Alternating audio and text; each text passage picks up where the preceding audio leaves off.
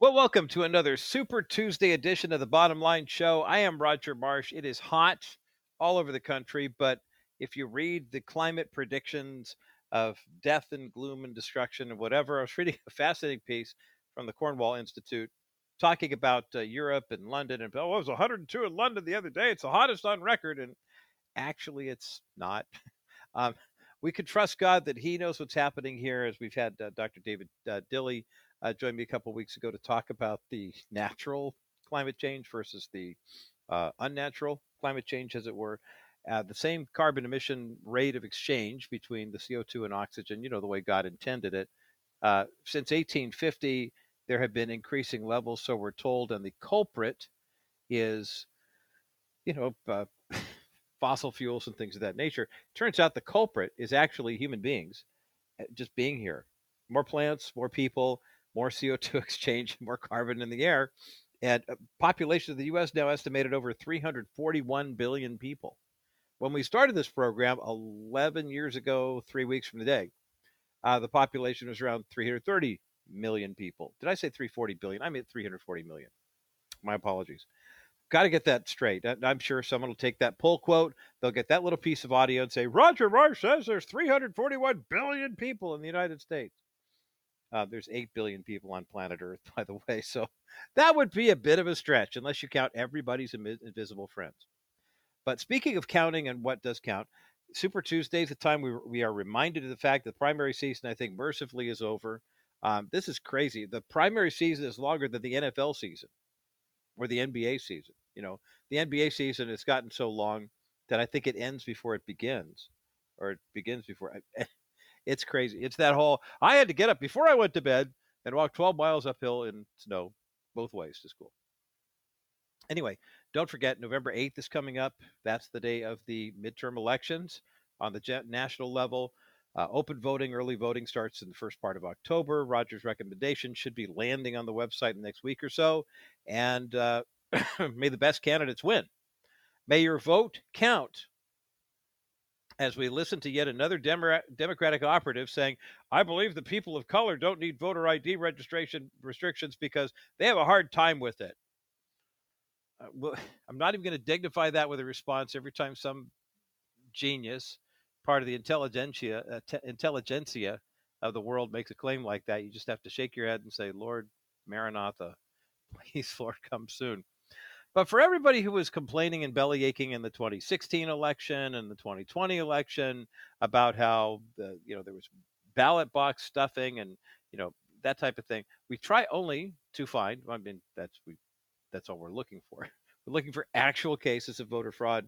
We're not looking for imagined ones. No one needs hyperbole you know the the the media's favorite straw horse. Well, you know all those Trump supporters, you know, they ran over this, they stole this, and they uh, obstructed, and the big lie. Look, election laws were tampered with during the 2020 election, leading up to the 2020 election. The House of Representatives was in full support of it with H.R. 1, their House resolution for the new Congress that started in 2019. They've been pushing for mail in voting because, first of all, they know that Democrats are more likely to vote by mail than Republicans. They figured that would up their chances of getting more votes. But secondly, mail fraud. I mean, come on. You've heard the statistic. In a good year in the US, if there were voting activities happening by mail, 4% of the ballots that were collected would be thrown out. Either they were illegally forged, there was somebody voting in the wrong district, whatever it was. In the 2020 election, the number of ballots that were thrown out for being fraudulent was less than 0.4%. It's statistically impossible to have a number that low with a sample size that large. The 66 million for Hillary Clinton and 63.5 million for Donald Trump totaled around about 130 million. And the vote count in 2020 ballooned up to over 150 million. Population didn't increase that much in four years, so all of a sudden, all these people, but there was no problem whatsoever. So, yes, people on both sides of the aisle had reason to be suspicious. But let's take a look at a case. This is from the blazenews.com, the blaze.com, of a political operative who has had to plead guilty to illegal ballot harvesting in a state that was hotly contested as to whether or not Donald Trump would be the victor of said state and that is Arizona. Now, Arizona is going through a bit of a renaissance, and the Republicans in Arizona have picked Kari Lake, a former news anchor who, around Christmas time last year, said, I'm tired of all the politicking on the news. I'm tired of the misinformation that's being spread. I want to do something about it. I'm going to take some time off and think about it. What are my options? And a couple months later, she announced her candidacy for governor of Arizona, and she won the Republican primary. Well, it's kind of miraculous that she was able to win it based on the fact that there are people like uh, Guillermina uh, Fuentes, who is a well known Democratic operative in the state of Arizona, who pled guilty last week. Is it pled or pleaded? I'll have to ask Stephanie Gover about that. Pled makes more sense to me, but I'm sure pleaded is the legal term. Uh, to ballot abuse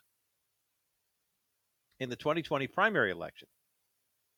Uh, Ms. Fuentes could get probation for running what basically uh, investigators with the Arizona Attorney General's office said was an operation in the border city of San Luis to persuade voters to let her gather their ballots. And in some cases, we're so surprised by this, by the way. this is this is where the left just is a real head scratch sometimes. Let's push for ballot harvesting in the People's Republic of California because we want more people to be able to get their votes cast. And we would never take their ballots empty and just fill them in and sign them and turn. No, that would never happen in California. We're just here to make sure that everybody's vote counts. Okay, let's have a voter ID law. What are you kidding? That's racist. That's homophobic. That you can't have that. Why would you have that? That's so mean. It's so something phobic. Why would you require someone to put a picture of themselves on files so that we would actually know what they look like in their signature? I mean, it's bad enough you have to do it at the Department of Motor Vehicles, where you now forcibly have to register to vote in California if you want to get a driver's license or an ID. But ballot harvesting, oh, in those Republican states like North Carolina and Arizona, is bad, bad, bad. But in California, well, we have to do it to help the people who can't get their ballots turned in on time. Because those nasty voter ID laws said, well, you know, there's certain people of certain ethnic backgrounds that just have a quote unquote hard time filling these things out. So here, give me your empty ballot. You know, the mail in one. Remember the one in Arizona that wasn't going to be, you know, tamperable? Everybody used to get a sample ballot. You had to physically request a mail in ballot and the 2020 election, COVID.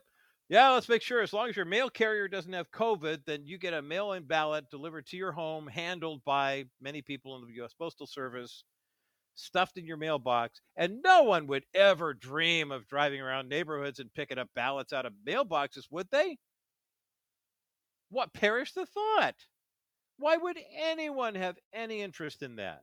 Why would anyone care about somebody else's ballot? Guillermina Fuentes cared. As a matter of fact, she goes to the border town of San Luis, where you can almost hear the acoustic guitar playing in the background, and went to persuade. In the plea agreement, prosecutors dropped three felony counts alleging that Ms. Fuentes actually filled out one voter's ballot and forged signatures on some of the four ballots she illegally returned for non family members. According to the Associated Press, quote, Fuentes, a former San Luis mayor, who now serves as an elected board member of the Gadsden Elementary School District in San Luis, could be sentenced to up to two years in prison, but that would require a judge to find aggravating circumstances. The plea agreement leaves the actual sentence up to a judge who could give her probation, slap on the hand, community service, blah, blah, blah, home confinement, and a quote unquote hefty fine for her admission to illegally collecting and returning four voted ballots. Now, what's interesting too is I'm surprised they actually did this. I really am surprised that the, the courts actually handed down this verdict. In addition to the potential hefty fine, ankle bracelet, stay home and watch Wheel of Fortune, that type of sentence that she has. Now, house arrest, the Apostle Paul, you know, wrote the book of uh, Colossians under house arrest. So, I mean, it's nothing new for us as Christians. But also, she must give up her elected office and she will lose her voting rights. Now, it's interesting because attorney Ann Chapman said in an email Thursday she had no comment about the charges against her client, but then she ripped the state's ballot collection law, Uh, she says basically, it makes things more difficult for minorities who historically have relied on others to help them vote. Quote, this prosecution shows that the law is part of an ongoing anti democratic statewide national voter suppression efforts. I don't know whether to be insulted or, well, as the great lyricist Declan McManus once said, I used to be disgusted and now I just try to be amused. We'll put the story up at the bottomlineshow.com. Remember, in states where ballot harvesting is legal, the left is using it to their advantage and sometimes illegally to their advantage. Uh, make sure that when you receive your ballot that you do in fact receive it and that you take responsibility for handing it in making sure that your vote counts and offer your valid ID with photo on it. I think that will be very helpful. It's amazing how many people on the left are like, I don't want to show that picture. Are you kidding? I don't want them coming after me. Hey, let's take a quick break. And as we continue, does it feel like people on the conservative side of the aisle are being silenced and people on the left, progressive side of the aisle seem to have their voices heard everywhere? Here in the People's Republic of California, the number of counties that lean left versus right actually is a lot closer than you might think. But does it seem like when it comes to Congress, your voice is not being heard? David Zuniga is part of a uh, uh, an organization called TacticalCivics.com. He has a word for us in the faith community and a brand new book that will change this. It's called The Great We Set, not Reset RE, but W E Set. We're going to talk about what that means on the other side of this break as the bottom line continues. There's a phenomenon that's been happening in the culture of late, and it's something that's called the Great Reset. Uh, is it possible that uh, we will have to kind of reset our values and morals based on what happened during the pandemic and other things? And, and that's how we, the people, are being told, you know, it's being presented to us. But behind that great reset actually is a, a bit more sinister plot. And fortunately, there is a way for we in the U.S. to actually engage in something that author David Zuniga refers to as the Great We Set. He's the author of a great new book uh, that has that title, The Great We Set How You Can Join Americans Who Are Taking America Back One County at a Time and Enforcing the Constitution at Last. We have a link for the book up at thebottomlineshow.com. David Zuniga, welcome to the Bottom Line Show today. Hi, Roger. Great to be with you. Well, and I'm, I'm always glad to have the bilingual dialogue between a native Californian and a native Texan who still both love America and, and can find the good in our country in spite of the fact that uh, it seems like the things are just kind of going to hell in a handbag. You have served a kind of a varied background uh, that has led you to this point right now. Kind of give us a 60 second overview of how an engineer and a scuba instructor and a missionary pilot also started a Christian school in your spare time. It seems like you've been a busy guy. subdivision, subdivision developer, uh, home builder. I've I've done uh, pretty much everything you can think of in South Texas to do, and uh, uh prayed. I was sitting under a big tree by a by a fire uh, 14 years ago at night, looking up at the stars and asking the Lord, "What is America doing? What is this that's happening to us? How can we stop it?" And Roger, I was amazed. I was floored. Over the next several weeks, um, the Lord answered that mm. prayer in a mm-hmm. in a very unusual way and started feeding me. I felt like I was going to school uh, with directly under the tutelage of the Holy Spirit, and it was one wow. of the strangest times, but amazing times in my life. I ended up reading 114 books over uh, 110 books over 14 months and mm. learning a lot that I didn't know. I was I went to a Catholic boys' school. I learned I had a classical education. I thought I knew a lot mm-hmm. as a kid and all of that, and then I was a, an engineer and a lot of other things.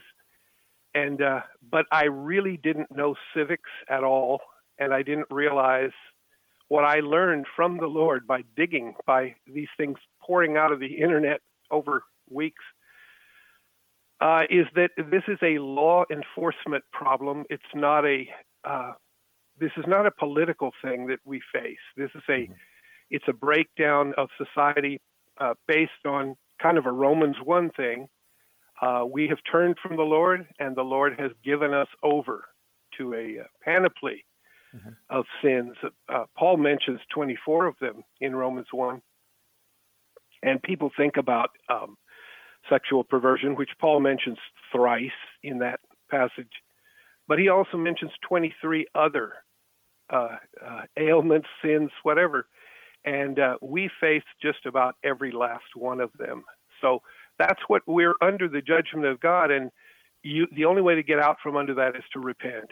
And mm-hmm. so we call uh, our mission at Tactical Civics, we call it repentance in action. And we say that repentance is an action word. And so I shut down my engineering practice because I was there was not time to do both things. And right. so over a decade uh, since that time, uh, our founding team has spent over 70,000 hours now developing hmm. what we think is the only lawful, peaceful, uh, full spectrum action mission in America. And we're, we're very thankful uh, to the Lord for sending our leadership team and for sending all of the, the work that we have found as we've gone. So, unlike electoral politics, the, the really wonderful thing about this mission, uh, we call ourselves missionaries to America. Um, unlike electoral politics, Roger, we need only, because it's law enforcement, we need only yeah. half of 1%, at the most, half of 1% of the people to step up, and we'll be able to hit our targets for mission success. So that's fantastic. It's it's pretty cool. Yeah, well, it sounds uh, like we're, it. We're we're jazzed. We're all Christians in the mission. We we will take. If you're an atheist and you say, "Look, I want to help fix America. Can I join mm-hmm. you?" We'll mm-hmm. say, "Sure, come on." Uh, yeah. Hail, fellow, well met. We'll we're going to try to convert you. You're going to hear about Jesus all the time. But if you don't right mind that. If you can live with that, you're welcome. We'll take any yeah. American who wants to help. But yeah. um, we have launched to date almost 300 county chapters. Wow. So far in California, we have seven. Uh, in your area, we have Kern, Orange, uh, Riverside, San Bernardino. Uh, but up north, we've got Alameda, Placer, mm-hmm. Uh, Santa Cruz. I don't remember who else, but we need 51 more. yes. Californians who, who hear my voice and say, okay, I want to help. Show me what this is. I want to join. We want you to start leading your county. You have to start showing your county the good news. Californians who are ready to um, play offense, start rebuilding our fallen walls for the glory mm-hmm. of Jesus Christ. So Boy, that's great. Show that, you how to do that. That's great counsel. David Zuniga is my guest today here on the bottom line. Tactical Civics is the name of the organization. The Great We Set is the name of the book. How you can join Americans who are taking back one America back one county at a time and enforcing the Constitution at last. We've got a link for the book up at the bottomlineshow.com. Talk about tactical civics for a moment, David, because you mentioned Romans 1, which uh, you can see playing out in our world right now. But a lot of people, especially during the pandemic, said, yeah, but we're Christians and Romans 13 right? I mean, God gave us, you know, the government, and we're supposed to we're supposed to kind of walk in step with them. We don't want to go against them.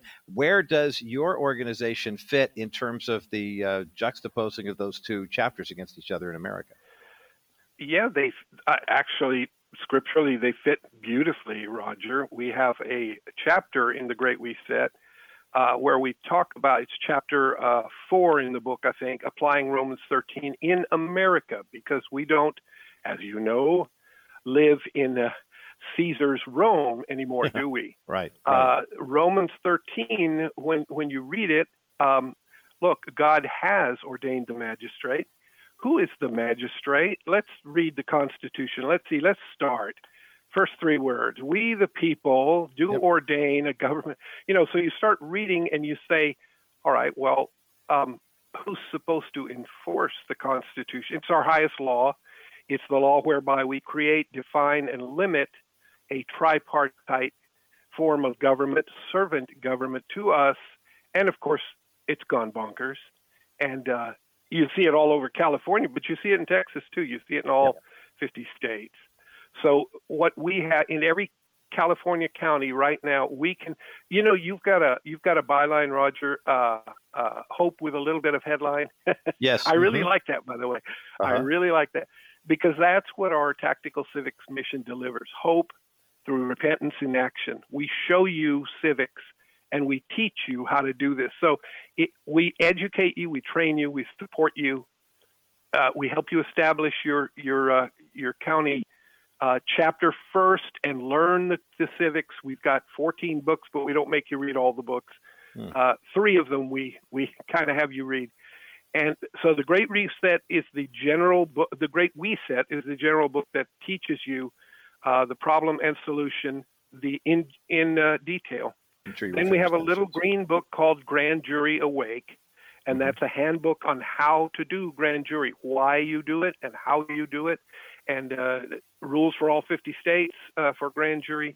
And then we have a big, much fatter book the size of the Great We Set. It's called Time to Start Over America and that introduces uh, American Militia 2.0, which is restoring our founding fathers' law enforcement, the, the militia, the constitutional militia, which is not at all what you see today in these militia groups at all.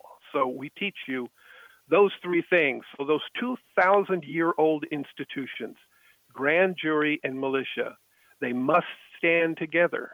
They were meant to do that. In fact, they have for a thousand years. And so we need to, t- you need to learn first what is the grand jury? How do I serve?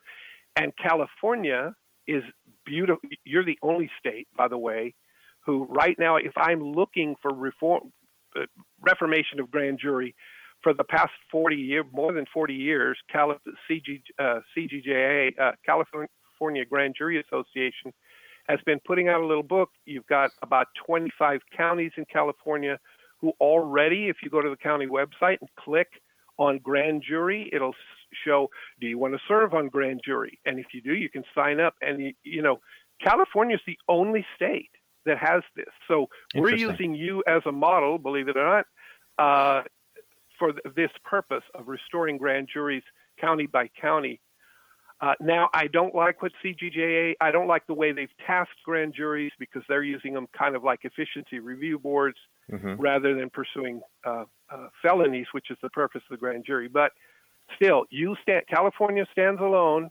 praise God, by, by God's uh, provident hand. You stand alone with a lot of precedent that we're able to use for restoring grand juries. So that's your gift to all the states as we do these repairs. It's well, pretty I'm, cool. I'm, we were, we yeah, were I'm I'm laughing, David, because you know I, all I could think of was you know every now and again a blind squirrel finds an acorn. So I mean, good that maybe that's our, our that's the acorn that our blind squirrel has found. David Zuniga with me today here on the bottom line, the founder of the Tactical Civics. Uh, mission and, the missionary outreach. TacticalCivics.com is the website. We're talking about his brand new book called The Great We Set uh, how we can join Americans who are taking America back one county at a time and enforcing the Constitution at last. We have a link for this book up at thebottomlineshow.com. More of our conversation in just a moment as the bottom line continues.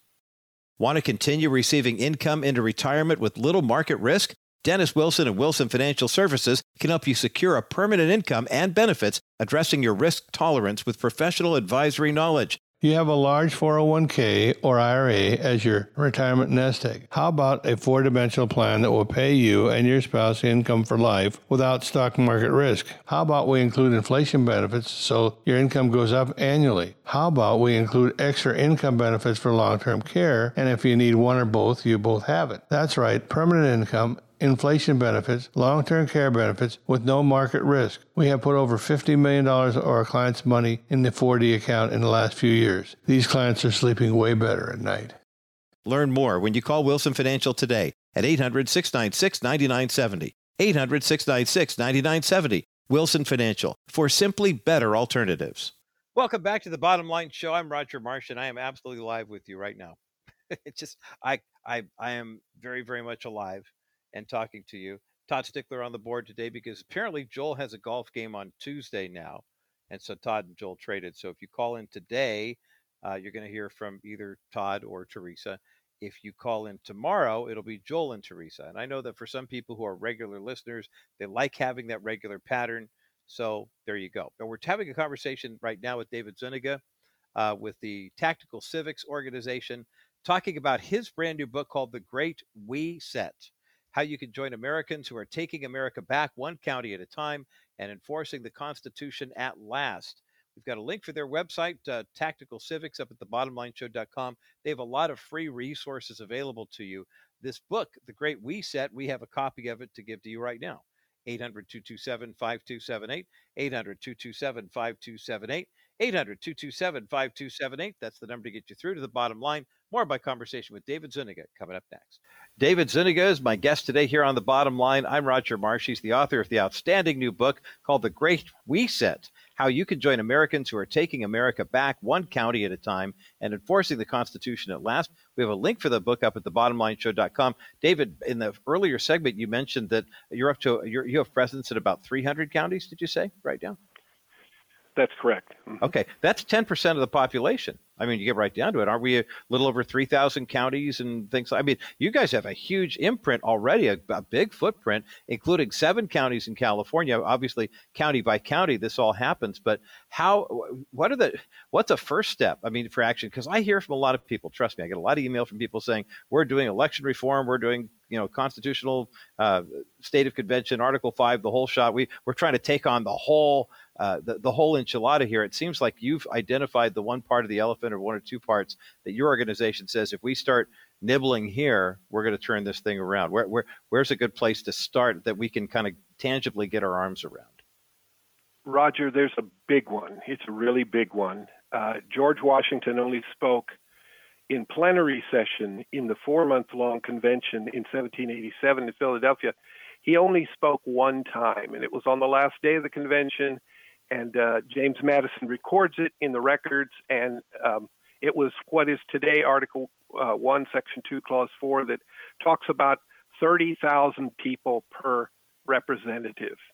Today wow. we have up to 900,000 with an average of 760,000 people hmm. per representative in the U.S. House. We don't have the People's House anymore. So, in the short term, we have a project called Our First Right. This is our national project. Now, we have in your county, you'll be doing a lot. When you join us, we bring you in the training center. You just go to tacticalcivics.com and you just follow the instructions and you come in and you go, wow, where has this been all my life? Um, we hear it every day. We wow, this is the only thing I've never seen anything like this. So we show you our first right. Now that's our national project. We're not ready to do it yet, but we're going to finish ratifying the first right in the Bill of Rights. And do you know, Roger, it's the only one of the 12 in the original Bill of Rights that hasn't been ratified by all the states yet, or by enough states. Hmm. And it's been sitting there waiting for ratification. Those of you who, who want to do an Article 5 thing or a con-con, look, there's one sitting before the states right now that says we shouldn't have more than 50,000 people per district.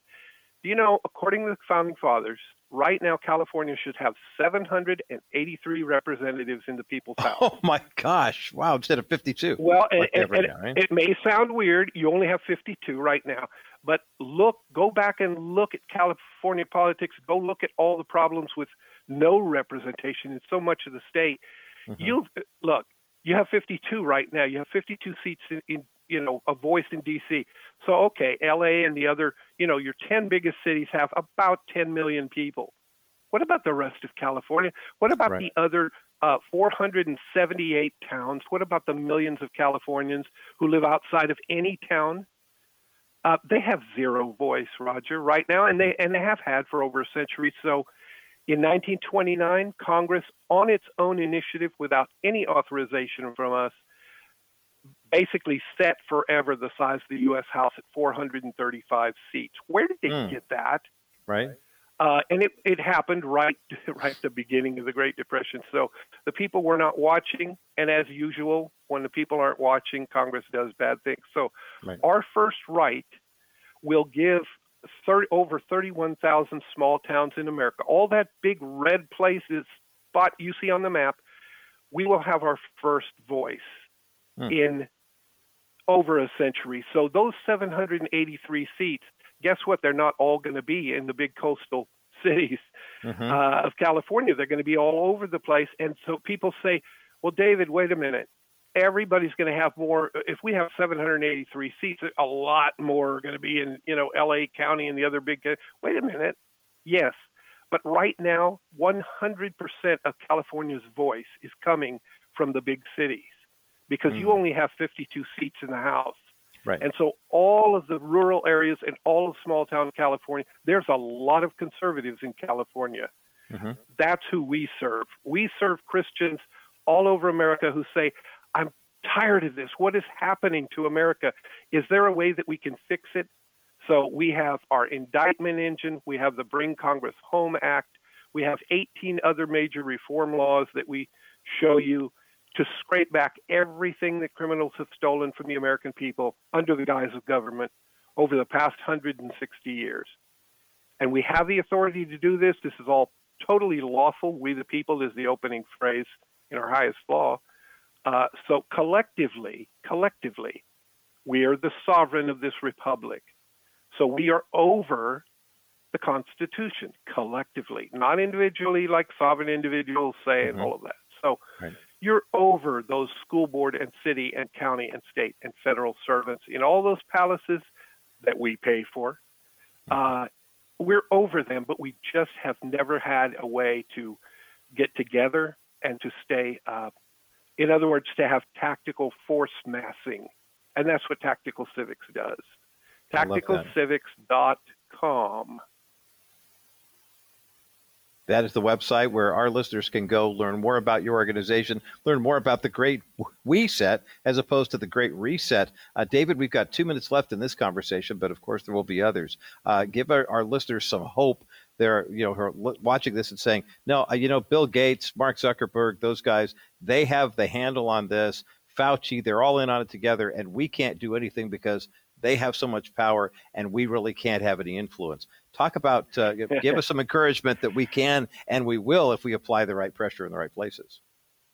Well, we this is the best. I know this sounds strange, Saints, but you know everybody can't just bail out of this huge, beautiful state of California. You can't. We can't just all leave. See, there's millions of conservative Californians. You're the Saints we serve at Tactical Civics. We are your action organization, waiting for you to plug into our uh, training center. Look, not just California, all of America feels alien right now. Okay, Marxists have been on offense from school boards to the criminal usurper right now in the White House, big tech and education and mainstream media and global corporations. They're all gaslighting us. We know that now, right? But, Saints, repentance is always an option. So when you hear that there is a way to fix this, county by county, and we will train you, come into the training center and we teach you. First, you learn civics, you learn about the Marxist occupation of DC. You know what? It doesn't have to be the high point of American communism since it was hatched in in uh, 1919 in Chicago. This can be, and I've said this for over 10 years, the best time in American history. We're wit- witnessing, Saints, the kicking, clawing death of American communism, not its birth. When a predator dies, that's the worst time to get close to it. You're scared right now that don't be. Fear God, not men. We have a plan sent by the Holy Spirit. Trust me. It's read the Great We Set. Get the book for free online. You'll get all our books for free uh, once Yeah. you're in the training center. And you have to step up and do the chores. We'll teach you. It's totally up to us. Has Oh. nothing to do with election cycles. This is popular constitution, uh, constitutionalism. This is what all Americans are born with this duty to oversee and to enforce the Constitution for the first time in history and for the rest of history. We show Wow. you how to do that. I love it. Well, the book is called The Great We Set How You Can Join Americans Who Are Taking America Back One County at a Time and Enforcing the Constitution at Last. We've got a link for the book and the website for uh, tacticalcivics.com up at the bottomlineshow.com. David Zuniga, great to get to meet you. Looking forward to our next conversation. Thanks for being with us today, though, here on The Bottom Line. Really appreciate it. Thanks, Roger. Now, David mentioned that you go to tacticalcivics.com, all their materials are free, but I do have a bound copy of the book to give away right now. And I realize that sometimes, uh, even with a free resource that you can get online, um, it's nice to just get a copy of the book and take a look at it before you wander down the website road. Either way is fine. We have, do have one copy. And of course, when you call the bottom line show at 800 227 5278, get a couple of extra added features. First of all, we have a swag bag that goes along with all of our winning prizes. A nice little bag. There's a chip clip. There's all sorts of other fun things. There's a program guide. I mean, it really is a nice price package that Teresa put together. Uh, secondly, you get to talk to Todd and Teresa. I mean, that's worth the price of admission right there, right? So 800 227 5278. 800 227 5278. 800 227 5278 is the number to get you through to the bottom line. Again, the book by David Zuniga with tacticalcivics.com is called The Great We Set, taking a, a little swing at the great reset and all the uh, uh, communist billionaires in the world who are trying to take over the world and bring on the one world government. We have an opportunity here in the United States to stand up for what is right and pure and constitutionally true um, KBRT, our flagship station, you know that that's what the KBRT call letters stand for biblical, right, and true. So this is why we recommend this book. Uh, 800 227 5278, The Great We Set, how you can join Americans who are taking America back one county at a time and enforcing the Constitution at last. 800 227 5278, 800 227 5278, 800 227 5278. That's the number to get you through to the bottom line. Right after you get into an accident, you need to call Stephanie Cover of Cover Law to begin the process of healing. Too many people make the wrong choice and try to handle their case on their own. Don't be gullible. Your insurance company does not have your best interests in mind. Their job is to save money, not help you recover. Stephanie's priority is you. She will help you recover wholly, mind, body, and spirit, as well as get you the settlement you deserve. Begin your recovery by contacting Stephanie first and follow her instructions to streamline your healing process. Stephanie has over 25 years of experience and knows how to get you healed and restored. Although your friends and family may have good intentions, they are not personal injury attorneys, and therefore they do not know the best way to help you. Stephanie Cover does, and she will help you put the pieces back together financially, physically, and spiritually. You need to write down her number now 877 214 4935 or go to kbrightradio.com slash coverlaw. Your healing begins with Cover Law. Welcome back to the Bottom Line Show. I'm Roger Marsh, and oh my goodness, I love hearing that bass line. And Neil Schon and Jan Hammer, Colin Hodgkinson from a project they did over 40 years ago. I can't believe it, but I know Todd likes that song too. Todd Stickler on the controls for us today, and Teresa Kim is answering the phones. 800 227 5278. 800 227 5278. 800 227 5278 is the number to get you through to the bottom line. Taking your calls for a giveaway for a book that is actually available free online, but we have a bound copy here. And when you get it from us here at the Bottom Line Show, you get all sorts of other free stuff. Um, the Great We set uh, from tacticalcivics.com, how you can join Americans who are taking America back one county at a time and enforcing the Constitution at last. Uh, it's a great way for us to stand up to the communist manifesto that seems to be sweeping across America, and especially here in the People's Republic of California. And how apropos that we we had this conversation today on the day that uh, former Soviet uh, Union leader Mikhail Gorbachev was laid to rest. He's 91 years of age when he did pass earlier today after a very, very lengthy illness. And remember, it was Gorbachev and President Ronald Reagan and uh, Margaret Thatcher and um, and of course, yeah, Mr. Gorbachev, tear down this wall. You remember that. And then, of course, Pope John Paul II, all this kind of uh, uh, holy quadrant that came together as an alliance that literally spelled the end of communism. And yet, here we are now facing a different kind of civil war. Uh, we, the people, have the opportunity to engage in tactical civics and uh, restore order. Uh, remember, in California, for example, there are 3,100 counties or county equivalents nationwide. And there's no rhyme or reason as to why some states have a lot of counties and why certain states don't have. I like to pick on Kentucky. It's not fair for me to always pick on Kentucky, but um, if you Google search how many counties, remember Kim Davis, the uh, county recorder um, in one of the counties in Kentucky, and she was uh, brought under fire because she had run for office, elected official, in the Commonwealth of Kentucky, and she became a county uh, recorder. She was the uh, county uh, clerk. And when the push for same-sex "quote unquote" marriage licenses was uh, uh, was big and popular, um, she was a woman who had had a religious experience, became a Christian, um, and said, "I'm not going to sign these." Uh, uh, these marriage licenses. Now, there were options for people who came to Kentucky and wanted marriage licenses, but she didn't want to do it in her county. Now, bear in mind, California has 58 counties and a population of just under 40 million. Do you find it rather unusual that Kim Davis was brought to task by the media in a state with a population of four and a half million people and the number of counties more than double the number of California counties? I'm not kidding. Georgia has the same situation. They have a population of like 6 million. They have 170 counties. Kentucky has 120 counties for four and a half million people. And of the 120 counties, for some reason, the left found one woman, Kim Davis. Do the math on that and find out how many people lived in the county that she was representing. I mean, I'll just do basic, simple math here. Got my calculator. Don't do this if you're driving. Um, 6.5 million right here divided by 120. The average county size in Kentucky is 37,500. Now you might say that's crazy. Why are their counties so small? Well, if you heard in my conversation with David Zuniga, according to the constitutional law, we are supposed to have one representative for every 30 to 50,000 people.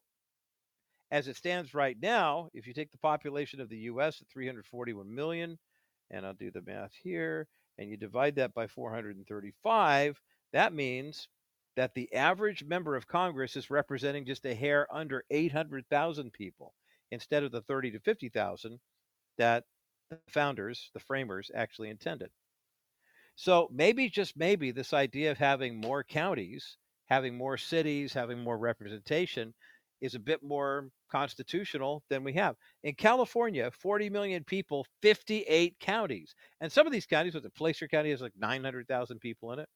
How many people in LA and San Francisco County? I mean, you you can do the math. Most recent estimates in the People's Republic of California have 31%, or excuse me, 31 of the counties in California lean left or blue, if you will. That means the other 27 are conservative. It's not a question of the numbers in counties, it's the number of people in counties. And can you imagine? For, let's not talk about secession. I know San Bernardino County is talking about pulling out of California. San Bernardino County, don't do it. What if there was some kind of way to enforce the Constitution that says every representative district should have more representation? Well, that is the premise, if you will. That's the hypothesis of David Zuniga's new book called The Great We Set How You Can Join Americans Who Are Taking America Back One County at a Time and Enforcing the Constitution at Last. We have a link for the book up at the bottomlineshow.com, and we're giving away a copy right now 800 227 5278. 800 227 5278. 800 227 5278, the number to get you through to the bottom line. Hey, before we go any further, I want to offer an update on a story that we didn't cover a lot late last year, but you remember Tom McClintock, a California member of the same congressional body we were talking about, representing California's n- number four district, I believe, uh, Elk Grove area for many, many years. Good conservative guy in you know NorCal, which doesn't always show up in the uh, balance sheet. Uh, last December, Tom McClintock's wife, Lori McClintock, passed away. Uh, she died from dehydration. Uh, at the time, the uh, the coroner's report, uh, the original death certificate was dated December 20, 2021, and it simply listed the cause of death as pending. On December 15th, uh, the congressman went home to find his wife, Lori, age 61 at the time, unresponsive in their Elk Grove home. That's according to the coroner's report. He had just returned from D.C. He had been voting in Congress the night before. The uh, autopsy report is not clear as to whether or not Lori McClintock was taking a dietary supplement containing white mulberry leaf, or if she ate fresh or dried leaves or drank them in tea, but a partially intact white mulberry leaf was in fact found in her stomach in the autopsy. Um, apparently, people take, if you've ever taken white mulberry leaf, I didn't know there was such a thing. Not surprised, but apparently it's something that people take for a number of different ailments. It's prescribed in the natural medicine world all, all the time. It's very, very common. Uh, people take it to fight the effects of high cholesterol, uh, diabetes, uh, even obesity. And the report that we'll put up at thebottomlineshow.com is from a, uh, a mainstream medical publication called KHN. And KHN News is actually uh, uh, a representation of an organization called the California Healthcare Foundation. It's interesting. Dietary supplements can be dangerous. Obviously, some of them are not. Um, some people were taking white mulberry leaf because during the pandemic, they were trying to boost their immune system. And if you're trying to boost your immune, immune system, and uh, this is something, it's a natural remedy. People use it to lower blood sugar levels, to promote weight loss. I mean, there's a variety of different good that can happen. It is conceivable that the uh, adverse effect of this, um, people have in fact been sickened by it over the past 20 years or so. Poison control centers track exposures to the mulberry plant, according to the, the FDA. And since 2012, 148 cases of white mulberry plant ingestion, ingestion were voluntarily reported to the Poison Control Center. And uh, most recently, there were 12 children under the age of 12, or under 10 rather, who um, only one case required any kind of medical follow up.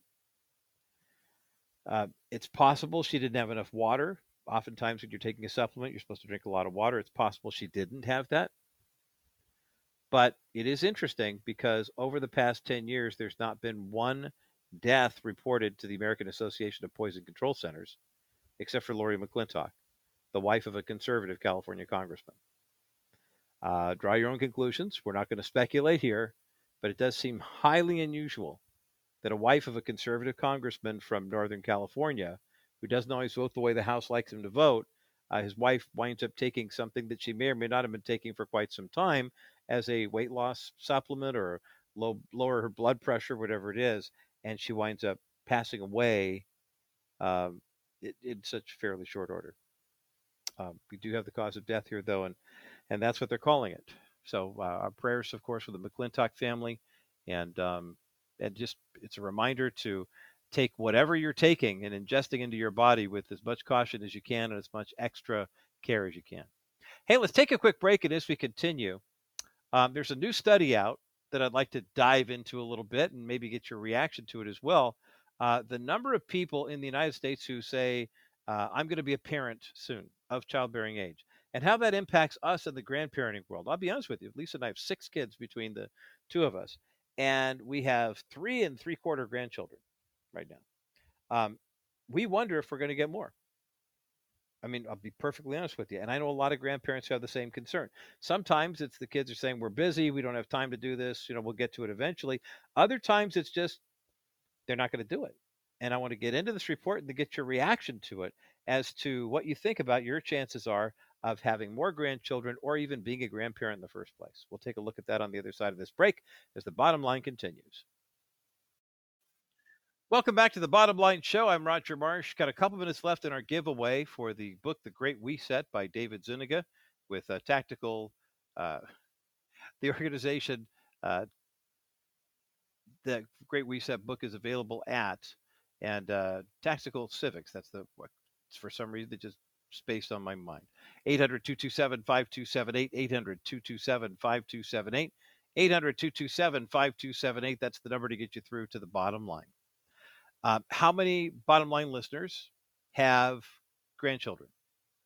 I'd be willing to wager, though I'm not a gambling man, that a good portion of us are grandparents. I'm a grandparent.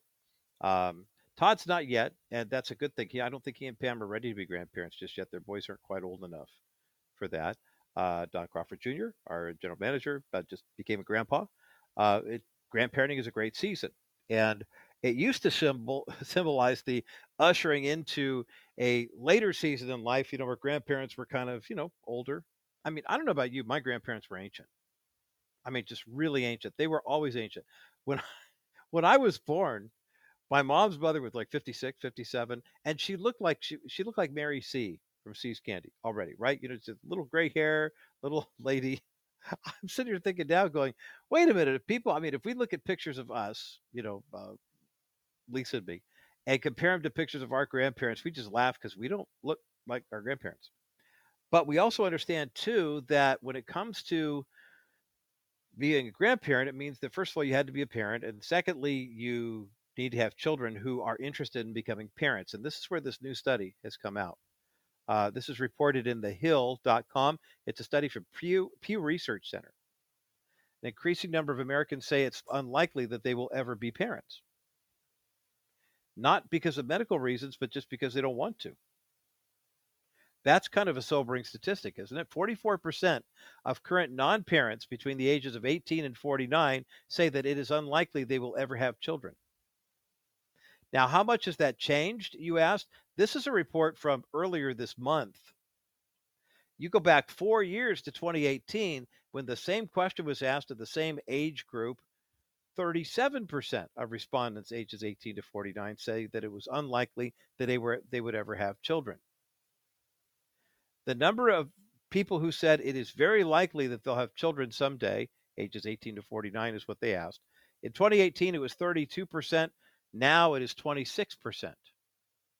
54% of people who are already parents say that it is not likely that they will ever wind up having more children. 54%. Uh, it was 51% in 2018. And as proof of this, during the pandemic, U.S. birth rates dropped to a record low.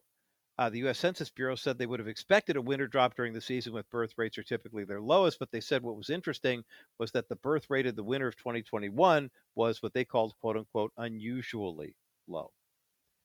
So the question we have to look at then is are you a grandparent now? Are you not a grandparent now? And do you think you'll ever be a grandparent if you aren't a grandparent now? We're going to dig into this a little bit deeper and see what more of the numbers say on the other side of this break. For our KCBC audience, enjoy the rest of your day. Rabbi Schneider, Discovering the Jewish Jesus, is coming up next for you. For those who remain on the network, let's talk about being a grandparent, or maybe not being a grandparent. That's coming up next as the bottom line continues. Welcome back to the Bottom Line Show. I'm Roger Marsh. Let's take a look at this statistic, can, shall we? I mean, first of all, informal poll. Uh, if you're a grandparent, I'd love to hear from you. 800 227 5278. If you're not a grandparent, I get it. Um, I realized the other day that uh, in my family of origin, Lisa and I are both uh, in families of three. Ironically, uh, she has an older brother and an older sister. I have an older sister and a younger brother. But um, parents are college educated, largest families. Lisa's mom is one of 12. Yeah, that's how they did it. And both of my parents are only children. Go figure. Um, and they're sweet together. They really are. But it's one of those things where you don't really think about it until it happens. I was a young dad, got married at 25, dad at 26, uh, dad again at 29, dad again at 33. Uh, Lisa was uh, privileged to be a mom three times before the age of 30. So when we met, you know, we've got our little, here's the story. I mean, we've got, we don't have a housekeeper, but there are, you know, uh, six kids between the two of us and they're good and grown. We still got one at home, but uh, the rest are out and about and making a mark. And three of them, quite frankly, are in Texas right now. But we have grandkids all over the country uh, two girls and a boy, and another boy on the way. We're very excited about that. But statistically, if you look at what the birth rate is of you know 1.7 to 2 uh, births per you know person of childbearing age or woman of childbearing age, um, we should have a lot more uh, grandkids. And we're not sitting here counting, going, "Okay, everybody, let's go. We're the grandkids." But it, it occurred to me the other day. Uh, my sister was married briefly, and the marriage didn't work. There was abuse, and she had to get out of that and didn't remarry. So she's a great aunt and loves having her nieces and nephews and great nieces and great nephews and and does wonderful with that but you know that's not her calling um, lisa's sister's a grandma uh, lisa's grandma i'm grandpa uh, i may be the only one in my you know family to be that designation and there are certain reasons why that would happen i'm curious to get your story about this though especially in light of this new report from pew research based on US Census Bureau data. In just the last four years, the number of people who are already parents and said it's not likely they would have more children was 51% four years ago. It's 54% today. But the number of people who are of 18 to 49, which is considered childbearing years here in the United States. In 2018, Pew did the survey and found that 37% of respondents said that it was be unlikely for them to ever have children someday. 32% said it was very likely that they would have kids. Four years later, only 26% say it's very likely that they would have children, and 44% of non parents ages 18 to 49 say that it is highly unlikely that they will ever have children. So, my question to you is first of all, are you a grandparent? Yes or no? Um, and the second question is uh, if you are or if you aren't, do you think you'll ever be a grandparent? Phone lines are open 800 227 5278. Congratulations to Ginger from Hesperia, who picked up that copy of David Zuniga's book, The Great We Sets. A great book that helps us in a very practical way fight, you know, communism in the United States. The Great We Set, how you can join Americans who are taking America back one county at a time and enforcing the Constitution at last.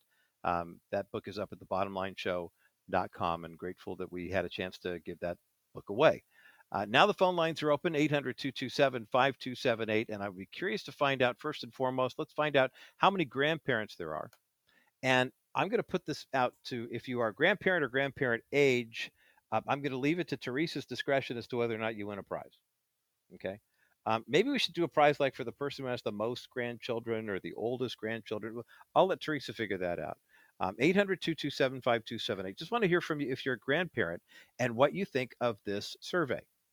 Or if you're a grandparent age and maybe you're hoping and praying you've got kids who are old enough and they're married and you'd love to see some grandkids, but that maybe they fall into that category, that group that says, we're not going to do that, or we, it's highly unlikely that we will. I mean, when you consider that 44% of young people in that age group of 18 to 49 who are literally, you know, at the point where you'd say, they are at the highest opportunity for having children. Um, I'm seeing a lot of kids, young adults getting married younger. Uh, when we talked to Robert Ham last week about his wife Melanie and their beautiful love story that was cut short by her cancer diagnosis and uh, made with Melanie as her craft site and also that beautiful documentary about her life. Remember, Robert Melanie got married. Robert had just graduated from college. He was 22, 23. Melanie was 20 when they got married, and they wound up having kids right away.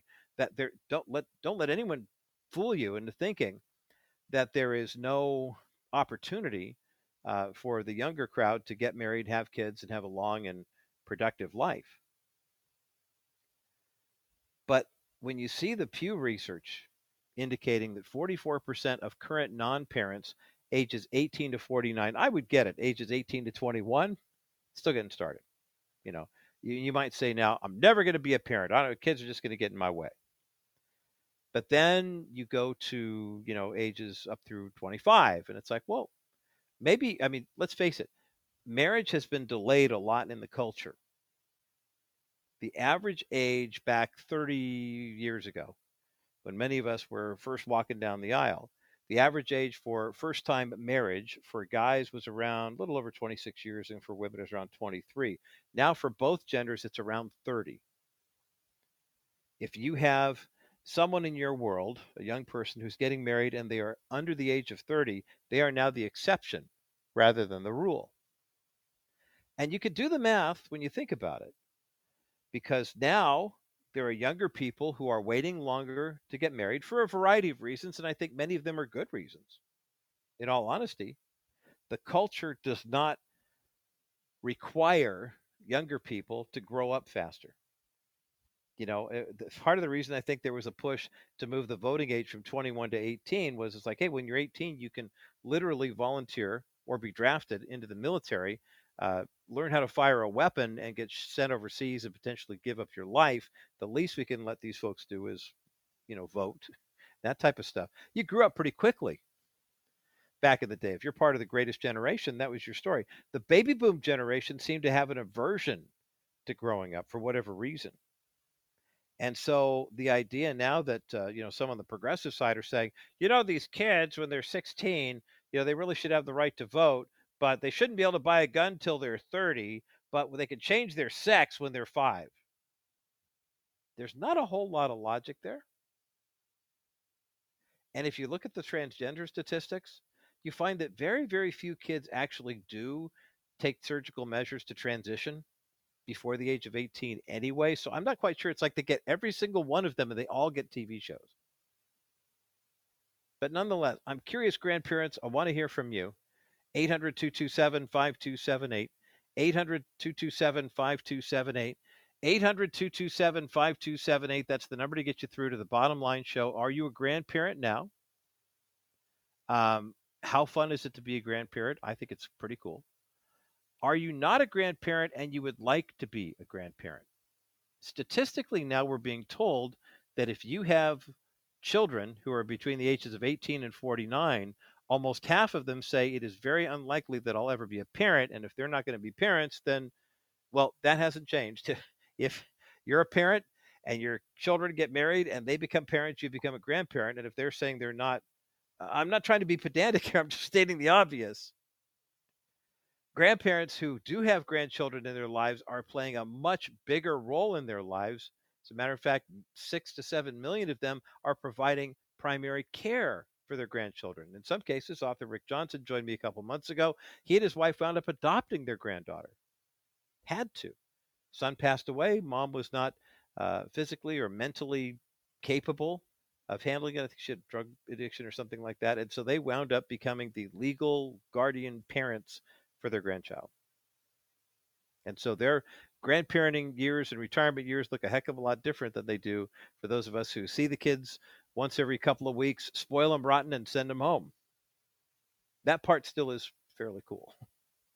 So I'm curious. Let's take a little temperature check here of our bottom line show audience 800 227 5278. 800 227 5278. Are you a grandparent now? Have you ever been a grandparent? Do you hope to be one? And it looks like the statistics are telling you you're going to have to make peace with the fact that you might not be. 800 227 5278. 800 227 5278. 800 227 5278, the number to get you through to the bottom line. Let Wilson Financial Services help you identify proprietary financial strategies for your wealth that work for your life. Let's revisit our one year CD. Had a client who had $500,000 of retained earnings in his corporation for the last three years. I said, if you'd have put that into this account three years ago, you'd have 75 to $100,000 of interest versus what you have now, which is a nice round number. Had a client sell his house, had 450,000 in the bank, I told him, You're really not likely to buy a house in the next 12 months. You want to leave this in the bank earning nothing? Or would you like to earn some interest on it over the next 12 months? So he said, How much? I said, Well, how about between 20 and 30,000? He says, Zero versus 20 or 30,000. Yeah, he says, I like the 20 or 30,000. Sounds better. Aren't you tired of earning nothing with all the money you have in the bank? Call 800 696 9970. 800 696 9970 or go to kbrightradio.com forward slash Wilson Financial for simply better alternatives. Wow. Yeah.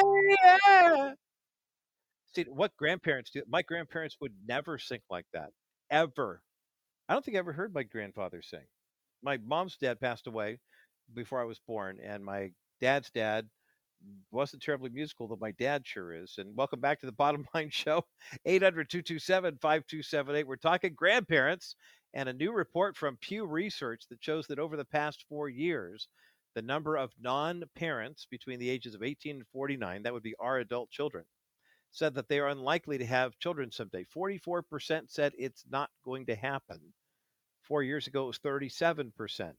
At the same group was asked the same question in the other direction is it very likely you'll have children someday? In 2018, it was 32%. Today, it's 26%. What say you? Are you a grandparent who says, Gosh, I hope my kids, my adult kids, are not in that category that says we're never going to be grandparents?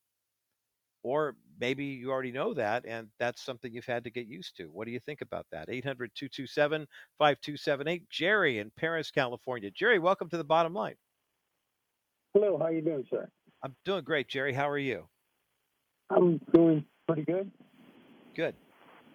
Are you a grandpa? Yes. Nine grandkids.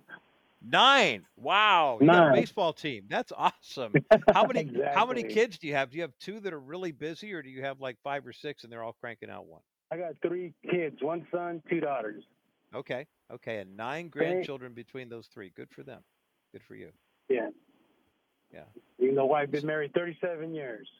Oh, that's awesome. Congratulations. We actually just had our anniversary Friday, August 26th. Really? This okay? This past Friday. Been married. Well, congratulations. Stay on the line. Teresa's going to send you an anniversary gift. She doesn't know that yet. I just Oh, told wow, her. she's going to.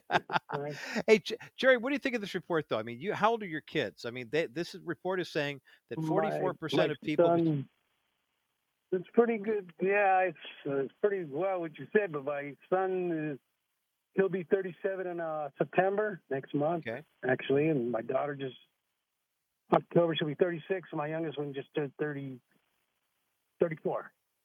Okay. All right.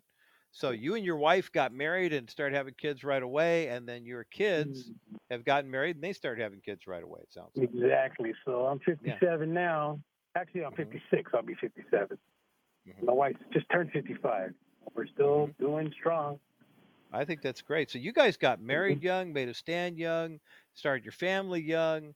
Um, what do you say to the people right now in that 18 to 49 group that are saying, "I'm never going to have kids"? What encouragement would you have for them?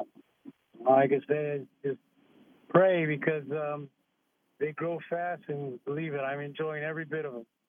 Yeah, that's awesome, and it's great that you guys had the chance to get started young because it's nice to see you know families where um, you know the, the grandma and grandpa can be involved, and you're going to be great grandparents at some point, and I think that's Oh, Yeah. fantastic. So, all right, then I've been Jerry. at Hey, my job for 39 years, going on 40. boy, you are you're just a workhorse, and this is great, Jerry. I'm I very appreciate. blessed. So it's all being blessed. I love it. I love it. Well, thanks for weighing in. Stay on the line, Teresa. Let's make sure Jerry and his wife get a nice anniversary gift for turning 37 oh, I years together. appreciate on it so much. Hey, you got it, Thank- brother. Thanks so much for your call. Appreciate it. 800 227 5278. Let's go back to the phones now. Cliff in Seal Beach. Cliff, welcome to the bottom line. Thank you, Roger. nice to- talking to you. I listen to you all the time. Well, I appreciate the call. Really Thanks so much. Are, I'm sorry, go ahead. Really enjoy, really enjoy your conversations. Praise God Well, for thank- you. well, thank you. I appreciate that. Are you in the Grandpa Club, Cliff? Uh, seven times, Seven times? All right. How old are your grandkids? seven, seven great grandkids. Oh, okay. Se- seven grandchildren and seven great grandchildren. So the grandchildren have been busy too. That's incredible. Yes, very much so. Uh huh. Love it. Just had one two months ago. Another another grandson. They're all boys. Really? Great grandson. I'm the great. uh huh. Oh, that's wild. That's wild. Is your wife hoping for a great granddaughter at some point? Well, that would be. She probably would be if she was still with me. Oh, okay. Okay. I'm We sorry. were married 57 years, so I'm not complaining. Oh, she's been gone for that's- five. That's sweet. That is so sweet. But she's with the uh, Lord, so I'm not concerned. Amen. Amen. We'll be reunited one day, and that's a great attitude to have, Cliff. Hey, thank you so much for your call. I, I appreciate you weighing in and letting us know how bottom line listeners are doing in the grandparenting derby. Thanks so much for bringing in 800 227 5278. New report from Pew Research says that 44% of young adults ages 18 to 49 who are not currently parents today are saying they will not be parents ever. And I just want to know how many of us would be impacted by something like that. I mean, I, Lisa and I have six kids, and we know who the ones who want to be parents are and who the ones that don't want to be parents are. And we're perfectly fine with those decisions. But I'd love to find out, kind of take our temperature. Let's go back to the phone. Let's get a grandma perspective now. Kathy in Placentia. Kathy, welcome to the bottom line. Thank you. Thanks for your call, Kathy. Where, where, where do you weigh in on this new report? What do you think about these young people who are saying, I know I could be parents, but I'm just not going to do it? Well, I think a lot of it has to do with the me generation. Mm, That Mhm. people know that children are a lot of work and a pain in the neck sometimes, and they just don't I want love to be it. bothered. Right. How many were you? Uh, have you been a mom, and how many kids? How many grandkids in your uh, quiver there? Okay, I've had five children. Hmm Wow. They are all adults, grown, and have children of their own. I have 13 grandchildren Woo! and 15 great grandchildren. Dang, Kathy, good for Hey, you get, you need an award too. Stay on the line. Teresa's going to send you something. Okay, five children, Thank you. thir- 13 grandchildren, and 15 great grandchildren. Is that what I heard you say? That's right. Wow, that must be so much fun. It was. It's It was, yeah, it was, and it's kind of nice to see the five get old and grown and move on their own way, isn't it? Yeah. Yeah. And they they all love the Lord too. oh, that's even better. That's even better. Yeah. Uh, Third So that's such three a four, blessing. whatever. Absolutely. Well, Kathy, thank you so much for calling. Stay on the line. We're going to keep Teresa busy here after the program ends because we've got a lot of awards to give away uh, for these grandparents who are calling in and uh, with quivers and hearts full. Kathy, thank you so much for calling us today here on the bottom line. I really appreciate hearing from you today. Okay, 800 227 5278. I, I'm not surprised by the statistic this survey from Pew Research. Pew does really credible research. They've got a good sample size. It's from all over the country. The fact that there are so many people in that 18 to 49 category, and I could go through and pick. I mean, first and foremost, you find 18 to 25 highly unlikely in this generation. I mean, Jerry called in and said he and his wife got married when they were teenagers. They had three kids right off the bat. Um, and then said, okay, you know, here's the deal. We had three kids, and then they had, you know, children. They got nine grandchildren right out the chute. You're not going to find too many young parents these days compared to when Jerry was coming up, and, and I think that's great.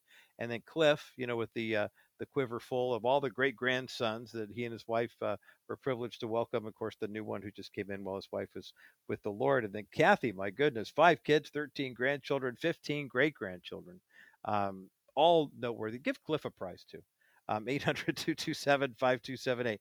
Taking our temperature today, kind of doing our own informal bottom line show poll about this study that said 44% of people who are of childbearing age and are not currently parents say that it is unlikely that they will ever have children. That's up from 37% in a similar sample size just four years ago. Um, I'd love to hear from someone who's of grandparenting age, who has adult children, and the children have said, Mom, Dad, you know what? Parenting is just not in the cards for us. We just really don't feel, if they're Christian, they're saying we really don't feel God is leading us to have kids. If they aren't Christian, saying, hey, we, we'd rather focus on ourselves. You know, Kathy mentioned the me generation and and why so many people are saying, I don't want to do that parenting thing because children are an inconvenience for me and my lifestyle. What say you? We got one more segment on the other side of this break. We'll take a couple more calls. 800 227 5278. 800 227 5278. 800 227 5278. That's the number to get you through to the bottom line. Welcome back to the Bottom Line Show. I'm Roger Marsh, and our thoughts and prayers going out to Amy Grant. A little wise up happening here, which that album's almost 40 years old. But uh, if you didn't hear, Amy had open heart surgery a year or so ago. She was out on a bike ride a month or so ago and wound up catching a hole or something like that. Fell off the bike and it actually knocked her unconscious for 10 to 15 minutes or so. She was hospitalized. She's on the mend. She's in good spirits, but her fall concert tour was uh, has been postponed, and I think she's going to do Christmas shows with Michael W. Smith and her husband Vince Gill. But we're keeping Amy in our prayers. 800 227 5278. Amy Grant's a grandma. I'm a grandpa. I mean, our station manager, grandparent. I mean, we've got lots of grandparents in the Crawford uh, family. And a lot of people listen to the Bottom Line Show are grandparents. If you are not a grandparent, I'm also curious to take your get your take on this as well. New study from Pew Research Group uh, looking at the number of people who are of childbearing age. Uh, they classified that as 18 to 49.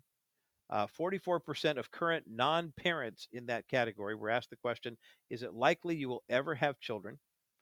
Is it very likely? Is it sort of likely? Is it unlikely? The number of people who said it was very likely they'd have children someday is 26%. That's down from 32% four years ago. But the number of people in that same demographic who said it is very unlikely, highly unlikely, that they would ever have children, uh, that went from 37% in 2018 to 44% today. And I'm curious as to what you make of that. 800 227 5278. Just a couple minutes left. So if you want to get a comment in, uh, give Todd or Teresa a call and we'll uh, get you on the air. You know, when I look at the role that grandparents play, it is interesting how it appears to me that the grandparenting season and the workload has been shifted somewhat. I mentioned at the start of this uh, segment, uh, Lisa and I have three grandkids with another on the way. He's due uh, at the end of October, 1st of November.